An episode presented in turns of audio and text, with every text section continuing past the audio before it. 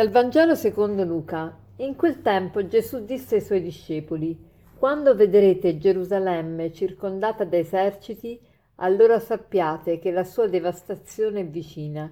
Gerusalemme sarà calpestata dai pagani finché i tempi dei pagani non siano compiuti. Vi saranno segni nel sole, nella luna e nelle stelle, e sulla terra angoscia di popoli in ansia per il fragore del mare e dei frutti mentre gli uomini moriranno per la paura e per l'attesa di ciò che dovrà accadere sulla terra. Le potenze dei cieli infatti saranno sconvolte, allora vedranno il figlio dell'uomo venire su una nube con grande potenza e gloria. Quando cominceranno ad accadere queste cose, risollevatevi e alzate il capo, perché la vostra liberazione è vicina. Siamo nel capitolo ventunesimo di San Luca, del Vangelo di Luca, e precisamente nel discorso escatologico, che è il discorso sulle realtà ultime. La liturgia alla fine dell'anno appunto liturgico ci fa riflettere su, sul, su che cosa ci aspetta, che cosa attendiamo.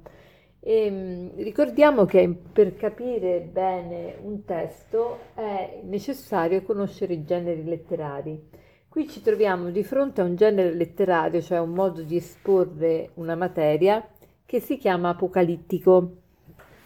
L'Apocalisse di per sé, la parola Apocalisse vuol dire rivelazione, ma quando noi parliamo di linguaggio apocalittico la gente capisce un'altra cosa, capisce il linguaggio catastrofico. Ormai nel linguaggio comune, nell'idioma comune, la parola apocalittico vuol dire catastrofico. Ma non è così. Vediamo il vero senso. Il vero senso che Luca vuole dare a questo discorso, che ha il genere letterario apocalittico, è quello di rivelarci cose importanti. Ecco, l'Apocalisse vuol dire rivelazione, il linguaggio apocalittico è un linguaggio rivelatorio. Cioè Luca vuole dirci con questi versetti delle realtà molto importanti per la nostra vita.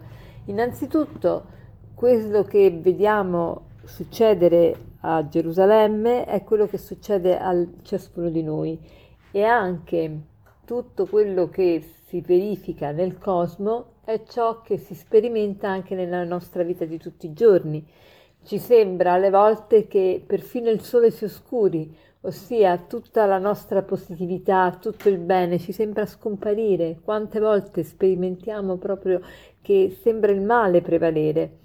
Ehm, eppure, proprio in quei momenti, proprio quando il sole si oscura, cioè quando non c'è più positività nella nostra vita, proprio in quei momenti la nostra liberazione è vicina. Ecco, le parole meravigliose che Gesù oggi ci dice, quello alza il capo, risollevati, alza il capo, che la tua liberazione è vicina. Facciamo qualche esempio per capire bene come applicarla alla nostra vita. Hai perso il lavoro? Ti sembra tutta una catastrofe, ti sembra proprio che il mondo sia finito. Ebbene, se hai perso il lavoro c'è sempre una motivazione e magari è anche utile che l'hai perso perché così ne trovi uno migliore, perché così riesci a sviluppare maggiormente la tua creatività. Non è un male perdere il lavoro in sé per sé, ma è un male come lo vivo, se lo vivo come la catastrofe oppure come un'opportunità per eh, sviluppare al meglio le mie doti, le mie qualità. Il fidanzato mi ha lasciato, anche questo non è detto che sia un male, perché qua, quante volte le nostre relazioni sono impostate sull'attaccamento, sulla dipendenza affettiva. Magari questa, questo fatto che il fidanzato mi ha lasciato mi apre gli occhi su come io mh, faccio del, delle persone un, un idolo e quindi eh, mi riporta alla realtà, mi fa vedere le persone per quello che sono e non come delle divinità, non le devo assolutizzare. Ho scoperto una malattia, anche lì ci può essere una grazia grandissima. Proprio l'altro giorno ho incontrato una signora che mi ha detto che dieci anni fa le hanno diagnosticato il cancro al seno e da allora la sua vita è cambiata per il meglio, cioè apprezza molto di più la vita ha imparato le vere priorità, ha imparato a una gerarchia di valori che prima non aveva e adesso ama la vita e la ama con tutta se stessa.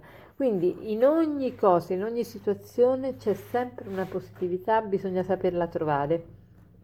Dobbiamo farci animare non dalla paura, ma dalla certezza che Dio è con noi. Quindi il bene prevale e preverrà sempre, anche quando ne abbiamo una sensazione contraria, anche quando ci sembra tutto il contrario, ci sembra che il male prevalga.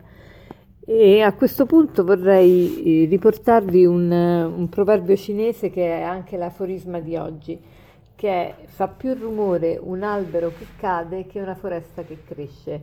Comunque, come proposito concreto, vediamo proprio oggi di considerare la foresta che cresce e non l'albero che cade, di alzare lo sguardo, di non farci sconvolgere dagli avvenimenti negativi che vediamo nella nostra vita. E rinnoviamo la nostra fiducia in Dio, ricordiamoci che il bene è sempre superiore al male e proprio come proposito concreto facciamo oggi quello di ogni volta che sperimentiamo qualcosa di, che noi reputiamo negativo, cerchiamo immediatamente di alzare il capo, di risollevarci perché la nostra liberazione è vicina. E per concludere vi ripeto quello, l'aforisma di prima, eh, fa più rumore un albero che cade che una foresta che cresce. Fa più rumore un albero che cade che una foresta che cresce. Buona giornata.